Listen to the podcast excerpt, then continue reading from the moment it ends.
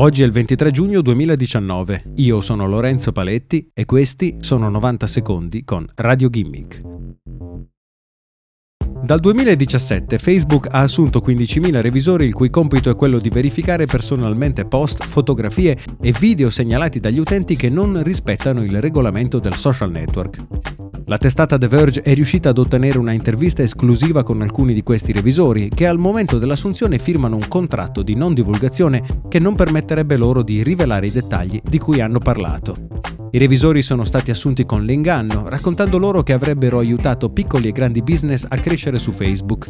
Dopo pochi giorni di addestramento è stato però chiaro che il loro lavoro sarebbe stato quello di verificare fino a 400 post al giorno contenenti violenza fisica contro animali, adulti e bambini video di omicidi e sevizie contro i più piccoli.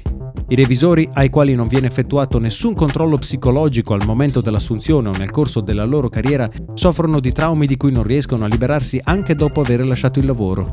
Tutto questo condito da un grande livello di pressione per i revisori, ai quali viene chiesto di esaminare il maggior numero possibile di contenuti nel minore tempo e con grande precisione.